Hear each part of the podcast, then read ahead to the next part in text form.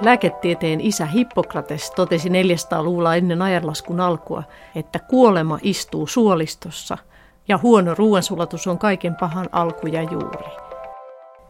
Suoliston merkitys ihmisen terveydelle on siis tunnistettu jo kauan ennen kuin suolistomikrobeista tiedettiin mitään. Hyvin varhain myös keksittiin, että suoliston sisällön avulla siirtämällä terveeltä ihmiseltä ulostetta sairaalle voitaisiin hoitaa tauteja. Muinaisessa Kiinassa käytettiin tiettävästi ulosteen siirtoja jo 300-luvulla. Lääkäri Ge Hong käytti keltaiseksi keitoksi nimeämäänsä ulostelitkua muun muassa vaikeista ruokamyrkytyksistä kärsivien potilaiden hoidossa. Tämä keltainen keitto tai mehu nautittiin suun kautta. Ei siis liene ihme, ettei hoitomenetelmä levinnyt länsimaihin. Tässä podcast-jaksossa puhumme hyvistä bakteereista, etenkin ystävistämme suolistomikrobeista. Meillä on bakteereja suolistossamme noin puolitoista kiloa, ja ne tuottavat käyttöömme muun muassa vitamiineja, ja niillä voi olla vaikutusta jopa mielenterveyteemme. Mutta keitä nämä hyvät seuralaisemme oikein ovat, ja millaisia vaikutuksia niillä on terveyteemme? Entä voimmeko itse vaikuttaa siihen, millaisia otuksia sisuksissamme majailee?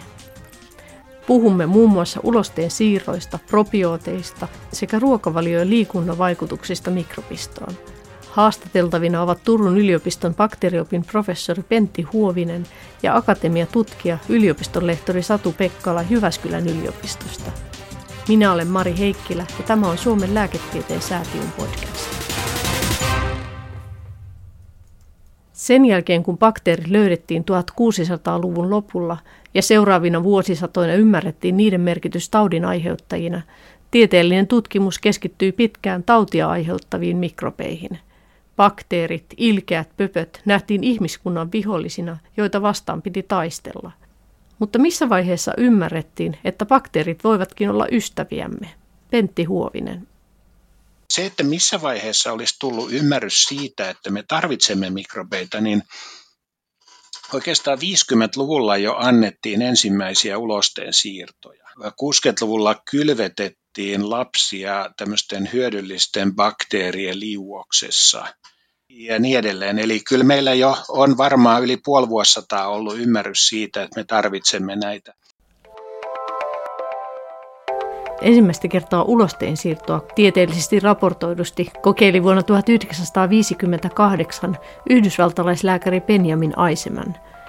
Hän hoiti neljää potilasta, jolla oli Clostridium difficile bakteerin aiheuttama vaikea koliitti, ripulitauti.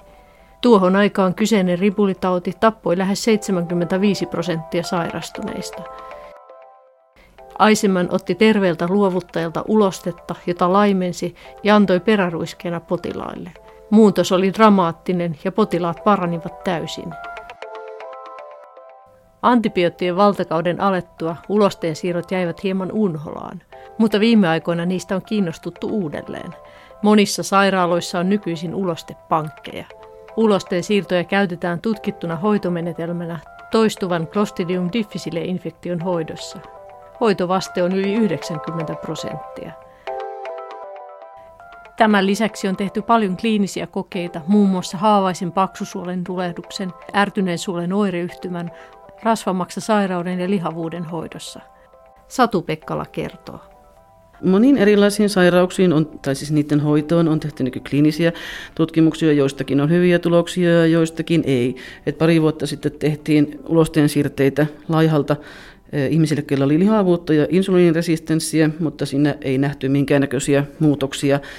Sitten viime vuonna oli tota Nature Medicine-lehdessä, joka on todella kovatasoinen lehti, oli tämmöinen kliininen koe, missä ne tutkikin sitten sitä ulosteen siirrettä yhdessä kuitujen kanssa.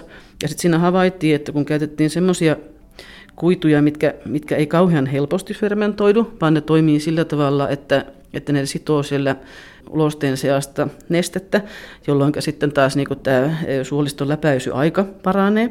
Niin jos oli sellainen yhdistelmä ja ryhmällä, että ne sai laihalta ihmiseltä sen ulosteen siirteen ja sitten lisäksi näitä vähemmän fermentoitavia kuituja, niin painossa ei nähty mitään muutoksia, mutta sitten niiden tutkittavien insuliiniherkkyys parani.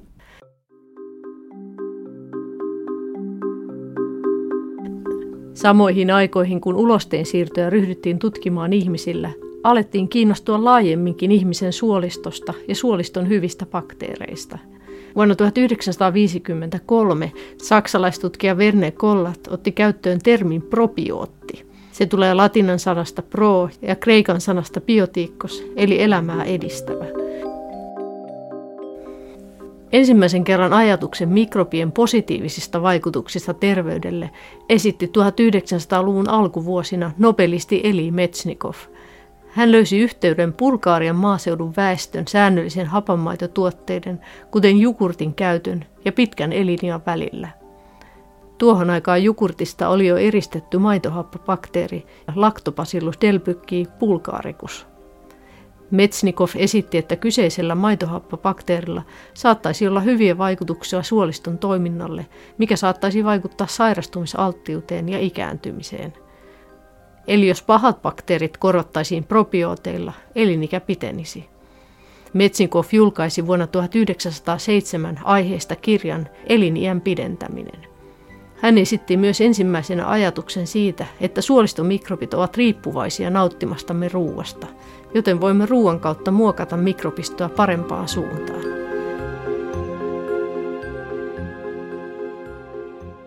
Testatakseen maitohappobakteerien hyödyllisyyttä terveydelle, Metsnikov itse käytti hapanmaitotuotteita joka päivä, aina siihen saakka, kun hän kuoli tuon ajan mittapuun mukaan kypsässä 71 vuoden iässä vuonna 1916.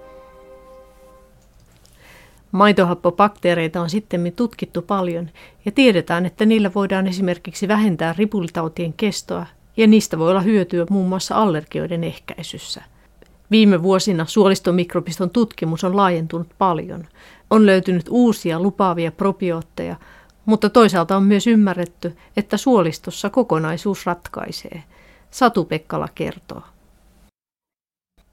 Kyllä 2010 alettiin jo niin ymmärtää sitä, tai tutkittiin enemmänkin, koska se on helpompaa, sitä, että, että miten mikrobit liittyy väestötasolla tiettyihin sairauksiin, mutta sitten niissä samoissa tutkimuksissa havaittiin, sit kun katsottiin, verrattiin vaikka terveisiä ihmisiä, että niillä olikin sitten enemmän jotain tiettyjä mikrobeja ja sitten sit niinku ehkä alettiin ajattelemaan, että ne tietyt mikrobit on niitä, niitä hyviä. Ja nyt sitten enemmässä määrin sanoisin joku kymmenen vuotta, niin niitä on alettu niinku tutkia tarkemmin ja että voidaanko niiden hyvien mikrobien avulla esimerkiksi parantaa tiettyjä sairauksia. No mitä me nyt tähän mennessä tiedetään? Tiedetäänkö me jotain lajeja, että nämä on nyt näitä meidän ystäviä? Ja osataanko me erottaa ystävät ja viholliset jo tänä päivänä vai missä me mennään? No kyllä niitä aika, aika paljonkin tiedetään. Tietysti aina tarvitaan isompia väestötason tutkimuksia, mutta siis yleisesti ottaen laktobasillit ja bifidobakteerit, eli siis tämmöiset maitohappobakteerit, niitä pidetään hyvinä. Niitä voidaan ottaa suun kautta nautittuna, mutta niitä on myöskin sillä suolistossa jos nyt ajatellaan sitä ihmisen suolistoa, niin onko siellä ihan valtava se lajikirjo vai minkälainen paikka se on? No itse asiassa nykytiedon valossa tästä nyt on taas monia väittämiä, että paljonko niitä lajeja siellä oikeasti on, mutta, mutta mä uskon, että a- aika lähellä oleva arvio on 1500 erilaista lajia. Meidän jokaisen suolistossa majailee valtava joukko erilaisia bakteereita – Uusilla DNA-pohjaisilla tutkimusmenetelmillä tämä lajikirjo, metagenomi, pystytään määrittämään.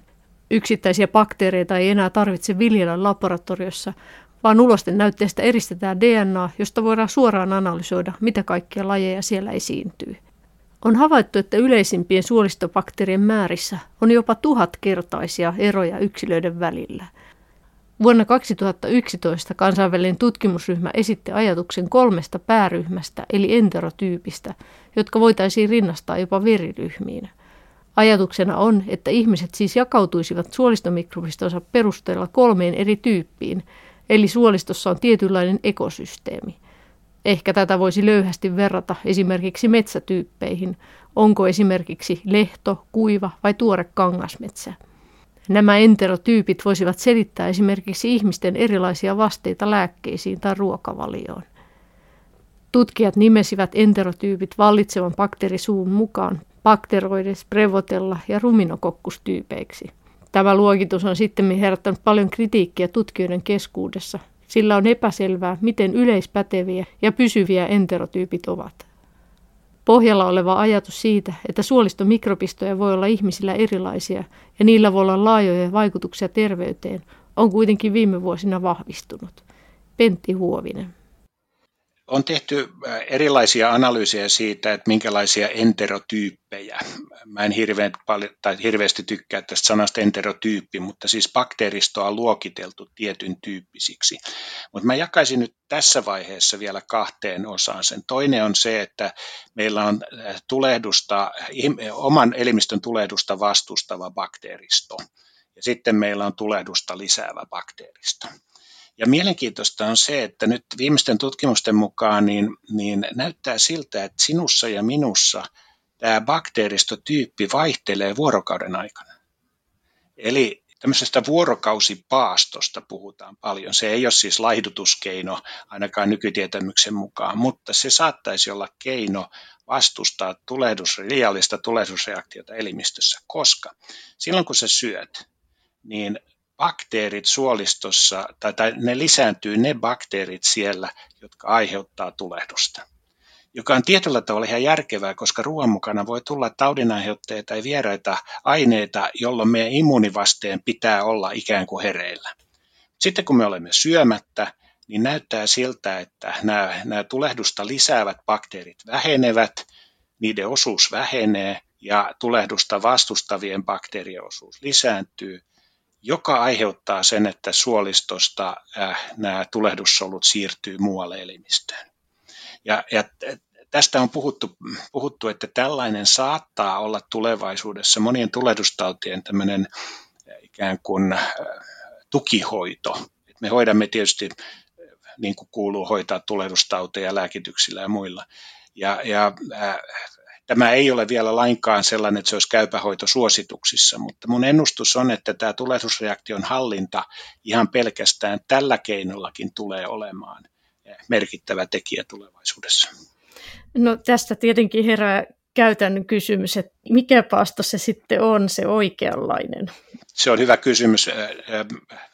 New England Journal of Medicine on maailman ehkä arvostetun kliinisen alan lehti, niin siinä jokunen aika sitten ravitsemustieteilijät puhui 5-2 paastosta, eli paastotaan kahtena päivänä viikossa ja viitenä syödään normaalisti. Mä olen itse ehkä tykästynyt enemmän siihen 10-14 äh, paastoon, eli 10 tunnin aikana syödään kaikki ja 14 tuntia paastotaan. Tutkimustulokset näyttää, että jo tämmöisellä 14 tunnin vuorokausipaastolla, jolloin ei syödä, niin on terveydelle positiivisia vaikutuksia.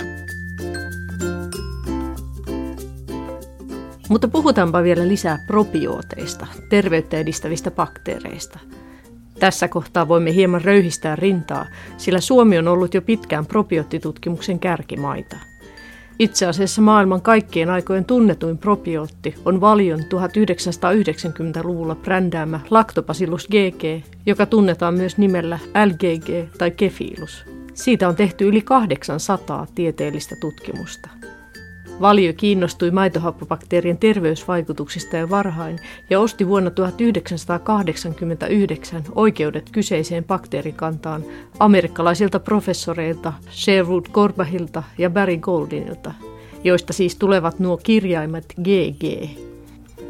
Eniten tutkimusnäyttöä on siitä, että LGG-bakteerin käytöllä voidaan lyhentää ripulitautien kestoa – Lisäksi sen hyödyntämistä on tutkittu monessa muussakin tilanteessa, esimerkiksi ärtyneen suolen oireyhtymässä, tulehduksellisissa suolistosairauksissa, hengityste-infektioissa, allergioissa ja ei-alkoholiperäisessä rasvamaksasairaudessa. Tosin näiden suhteen pitää turautua vanhaan hokemaan. Lisää tutkimuksia tarvitaan. LGG lisäksi markkinoilla on valtava joukko muitakin probioottikantoja, mutta niistä on huomattavasti vähemmän tutkimustietoa.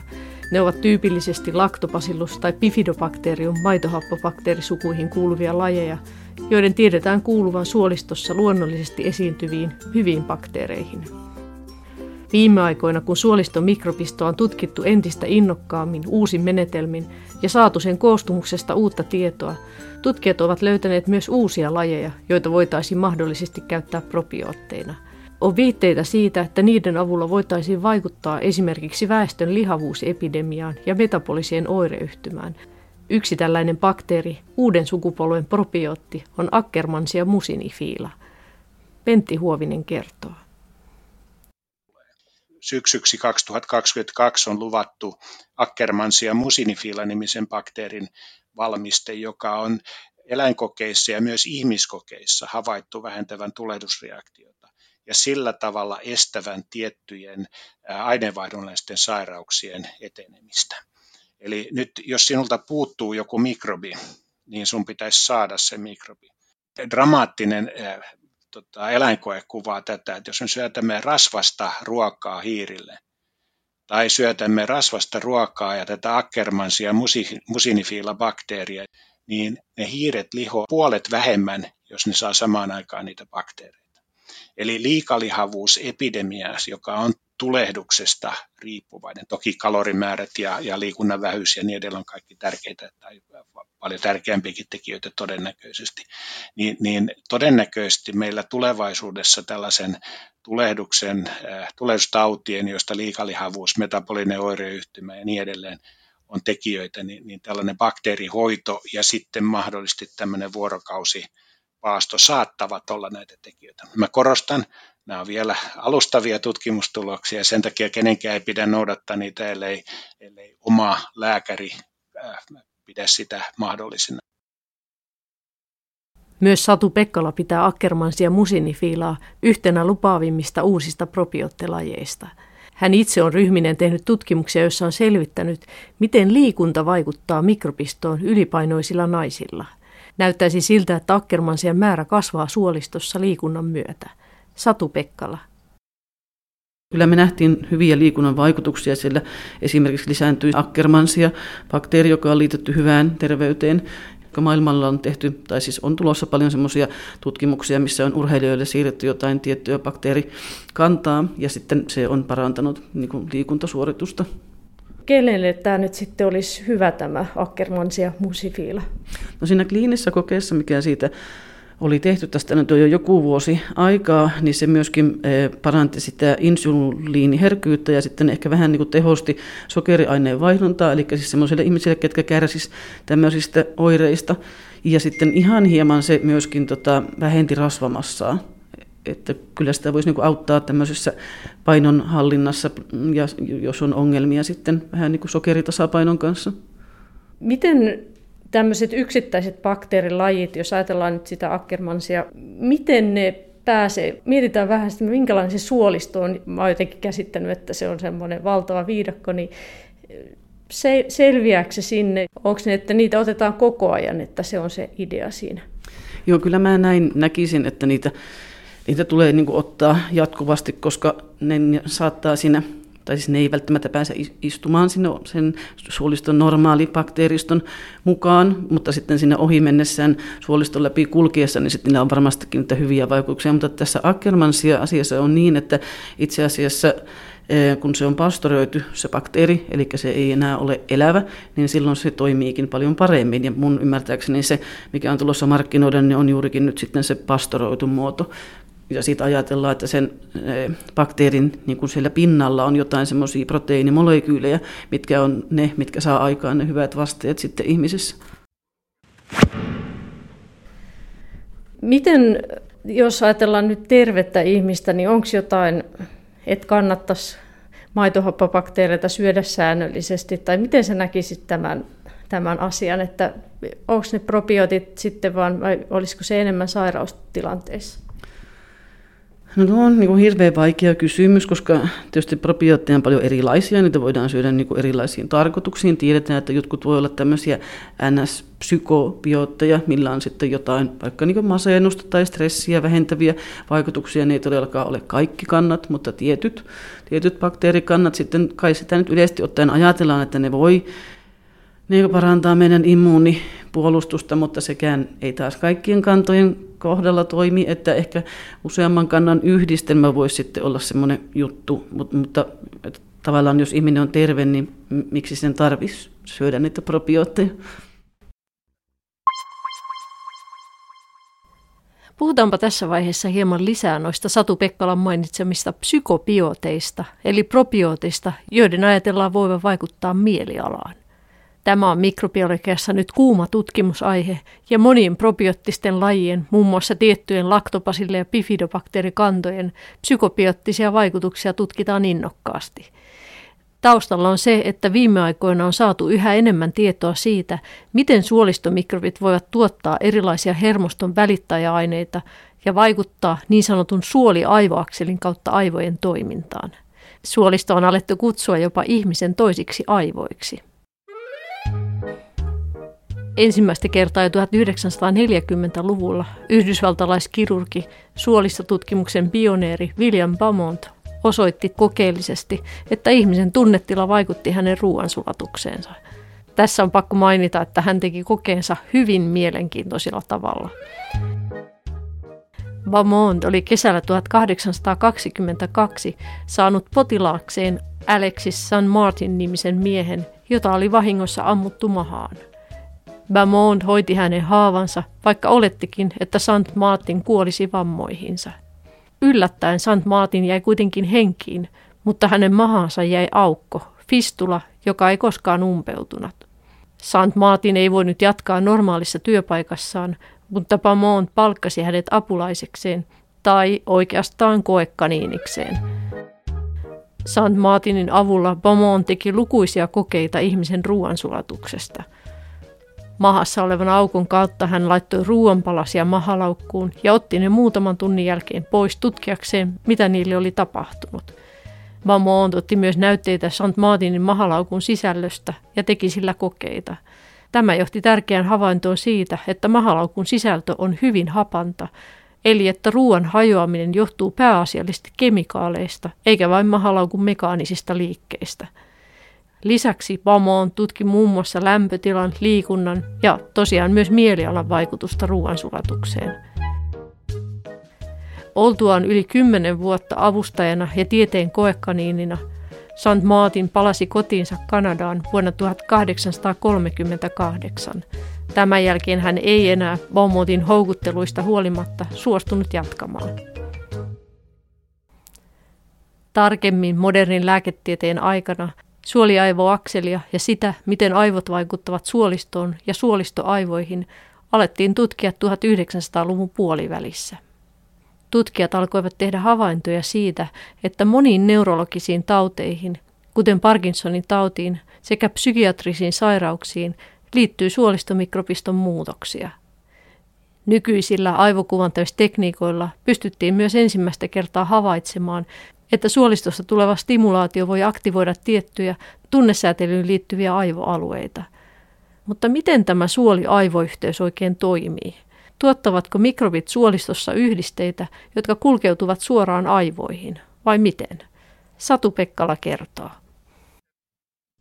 No harvimmat yhdisteet pääsee aivoihin Tietenkin ne suolistomikrobit esimerkiksi pilkkoo tryptofaania ja tyrosiinia, jotka sitten voivat mennä sinne aivoihin ja sitten taas aivoissa niin kuin serotoniin ja dopaminin tuotanto saattaa lisääntyä.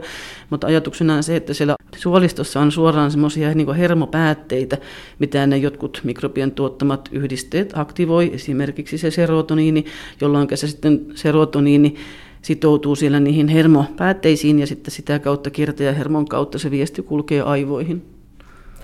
Eli ikään kuin siellä on oma tunto tai, tai mikä hermosto eh, siellä suolistossa, joka sitten vähän, jos vähän samalla lailla, jos sun käteen kosketaan, niin sitten kun siihen kosketaan, niin sitten siitä välittyy tieto aivoihin ja tässä tapauksessa se voi sitten edesauttaa jotakin, vaikka kylläisyyttä tai jotain vastaavaa. Juuri näin. Miten tota, tämä suoliaivoakseli, niin tämä on kuitenkin suht niin kuin siitä on nyt viime aikoina puhuttu paljon, mutta siitä ei ole kuitenkaan hirveän kauaa puhuttu, että, että mielenterveys liittyy tähän suolistoon. Onko tämä ollut kuitenkin tutkijoiden tiedossa jo pitkään? Miten, milloin tästä suoliaivoakselista on alettu puhua? No ehkä niin kuin sanotaanko viimeisen kymmenen vuoden ajan erityisesti irlantilaiset tutkijat niin kuin siinä aihepiirissä ovat kovasti pätevöityneet, mutta loppujen lopuksi ihmisillä tietysti on niin vaikea vetää syy-seuraussuhteita, että on paljon tehty eläinkokeita, mutta on myös tehty kokeita eh, ihmisille, jossa ihmiset ovat nauttineet jotain tiettyjä maitohappobakteerivalmisteita ja sitten ne on esimerkiksi auttanut vähentämään kortisolitasoja ja sitten stressiä tai, tai vähän niin kuin jotain masennuksen oireita. Tiedetään, että stressi vaikuttaa negatiivisesti suoliston toimintaan ja mikrobistoon. Jokainen meistä tietää, millä tuntuu, kun on perhosia vatsassa tai maha menee sekaisin, jos jännittää esimerkiksi esiintymistä. Tutkimuksissa on havaittu, että krooninen stressi vähentää suolistomikropiston kirjoa, aiheuttaa mikropiston epätasapainoa eli dysbioosia ja lisää suoliston läpäisevyyttä. Läpäisyvyyden lisääntyminen voi johtaa siihen, että bakteereita tai niiden aineenvaihduntatuotteita pääsee enemmän verenkiertoon, mikä voi johtaa tulehdusvasteeseen. Satu Pekkala kertoo. No siis mä uskon, että siinä paljon niin välittyy ehkä kiertäjähermonkin kautta.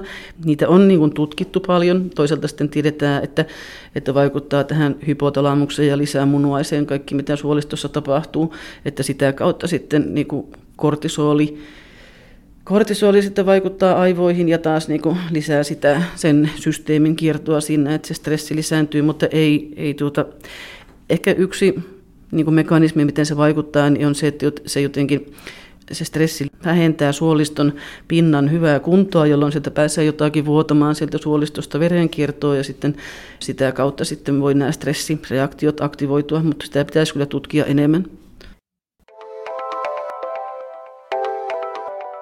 Lopuksi puhumme vielä sitä yhdestä tärkeimmästä suolistomikrobistomme vaikuttavasta tekijästä, eli ruokavaliosta. Vanha sanonta, olet mitä syöt, pätee myös suolistomikrobistoon. Tutkimuksissa on havaittu selviä eroja suolistomikrobistossa ruokavalion perusteella.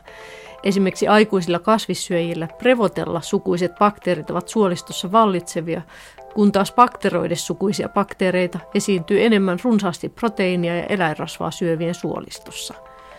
Eli tavallisessa länsimaisessa ruokavaliossa kasvissyöntiin liittyvät prevotelasuun bakteerit ovat selvästi vähentyneet. Yhtä lailla vähentyneet ovat tietyt hyvät bakteerit, joiden on todettu lieventävän tulehdusreaktioita ja tuottavan hyödyllisiä aineenvaihduntatuotteita.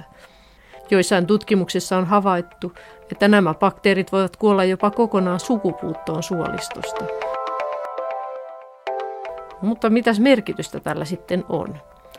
No, monet tutkijat uskovat, että hyvien bakteerien puuttuminen voi osaltaan selittää esimerkiksi tulehduksellisten sairauksien, metabolisen oireyhtymän ja lihavuuden yleistymistä länsimaissa.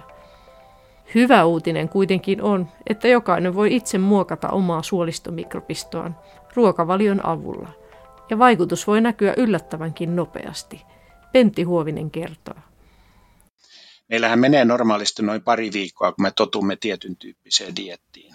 Jännittävää kyllä se pari viikkoa on sellainen aika, jolloin suoliston bakteeristo saattaa muuttua totaalisti. Et me tiedämme tämän esimerkiksi, kun Afrikassa asuvien, maaseudulla asuvien dietti vaihdettiin päittäin Amerikan afrikkalaisten diettiin, niin mielenkiintoisesti niin syöpää aiheuttavat markkerit suolistossa väheni dramaattisesti, kun amerikkalaiset rupesivat syömään sitä Afrikan maaseudun diettiä.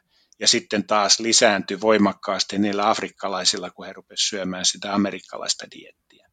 Eli siis tämä, tämä bakteeriston ja, ja, ja ruoan välinen äh, vuorovaikutus on, on tosi tärkeä. Oikeastaan ainoa neuvo, mitä tällä hetkellä voi sanoa, että syökää ruokakolmion mukaisesti. Vähän sokeria, vähän punaista lihaa, ää, enemmän juuri kasviksia, vihanneksia, marjohedelmiä. Ja, ja siitä on sitten vahva, todella vahva epidemiologinen näyttö, että se on terveyttä edistävää. Nyt mä kysynkin, että, tai joskus kysyin tota, äh, ravitsemustutkijoilta, että mistä se johtuu, että se kasvistietti on terveellistä tai kasvikset ovat terveellisiä. Niin, no, sitä ja tätä, mutta sitten nyt mä olen saanut vähän niin kuin semmoista vastausta, joka voisi olla sen totuuden takana. Eli se kasvistietti ää, muuttaa meidän bakteeristoa ja bakteerit muodostavat nimenomaan kasviksista, kasvissoluista lyhytketjuisia rasvahappoja, jotka on solujen energialähde ja rakennusaine elimistössä. Suolistomikrobien meille tuottamilla lyhytketjuisilla rasvahapoilla, kuten asetaatilla, putyraatilla ja propionaatilla, on havaittu olevan monenlaisia hyviä vaikutuksia terveyteen. Ne muun muassa näyttäisivät tehostavan maksassa aineenvaihduntaa, aktivoivan rasvakudoksessa kylläisyyden tunnetta lisäävän leptiinihormonin eritystä ja vähentävän tulehdusreaktioita suolistossa sekä muualla elimistössä. On myös osoitettu, että lyhytketjuisista rasvahapoista ainakin puturaatti pääsee veriaivoisteen läpi aivoihin. Siellä sillä näyttäisi olevan hermosoluja suojaava vaikutus. Jos ihminen ei syö kasviksia, niitä hyödyntävät mikrobit taantuvat ja samalla lyhytketjuisten rasvahappojen tuotanto vähenee. Kasvisten hyljeksimisestä voi olla myös muita seurauksia. Pentti Huovinen. Jos meiltä jää ne pois, ne kasvikset, niin on mielenkiintoisesti eläinkokeissa havaittu, että ne suoliston bakteerit rupeaa syömään sitä limakerrosta, joka on suoliston pinnalla, joka aiheuttaa sitten tämän tulehdusreaktion mahdollisen lisääntymisen tai pahenemisen.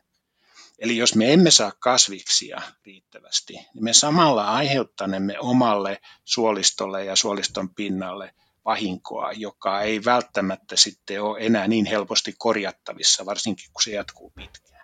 Ja tässä mä korostan sitä, mitä ravitsemustieteilijät on sanonut, että meidän pitäisi nuoresta pitäen pyrkiä noudattamaan tätä niin sanottua terveellistä ruokavaliota.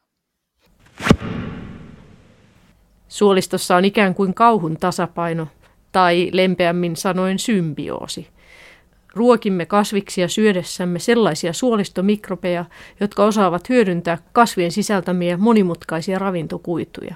Itse me emme pysty niitä ravinnosta käyttämään. Nämä kasviskuituja popsivat bakteerit ovat meidän kannaltamme hyviä, sillä ne tuottavat käyttöömme hyödyllisiä aineenvaihduntatuotteita ja vähentävät tulehdusta. Jos emme syö kasviksia, nämä bakteerit eivät saa ruokaa. Ne alkavat nähdä nälkää ja kuolla sukupuuttoon. Toisaalta on havaittu, että osa niistä ryhtyy nälissään nakertamaan kasvikuitujen puutteessa meidän suolistomme pinnalla olevaa limakalvoa, mikä ei ole hyvä juttu. Eli tämän vuoksi voidaan puhua myös kauhun tasapainosta.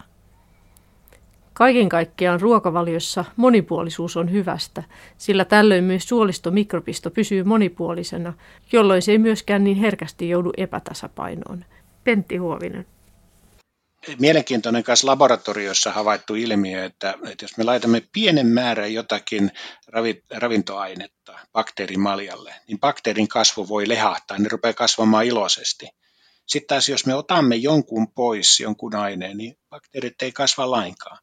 Ja mä uskon, että tämä ruoan monipuolisuus, on puhuttu paljon esimerkiksi siemeniä ja kaiken tyyppisiä näitä, pitäisi pieniä määriä saada erilaisia aineita, joka aika paljon sitten on tätä metsästä ja keräilijä ajattelutapaa, että jouduttiin syömään pieniä määriä erilaisia asioita ja opittiin syömään niitä.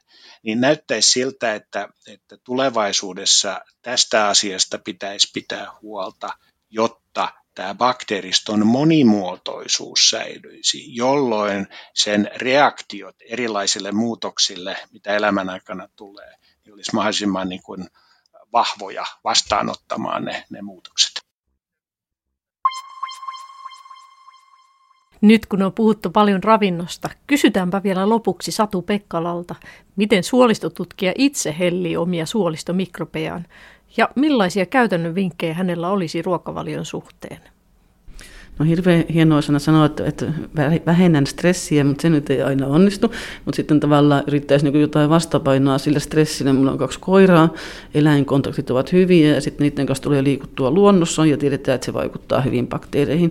Ja sitten se, että joka ikisellä aterialla mulla on aina vihreitä ja vihanneksia ja mielellään vielä jonkun toisen värisiäkin vihanneksia ja se on ehkä niin kuin se kaikista tärkein ja sitten pyrin välttämään kaikkia valmisruokia, eineksiä ja semmoisia, koska niillä tiedetään olevan niin kuin suolistoon huonosti vaikuttavia juttuja. E, se monipuolisuus siinä ruokavaliossa on ilmeisen tärkeää. Sitten mä mietin sitä, että kun nykypäivänä ihmiset, hän syö esimerkiksi jos ajattelee vaikka että söisi kasviksiakin, niin ne on ne kurkku ja tomaatti on ne kasvikset, että, että onko sillä merkitystä, että, että olisi hyvä syödä vähän laajemmin repertuaaria kasviksia kuin pelkkää sitä kurkkua, tomaattia ja salaattia?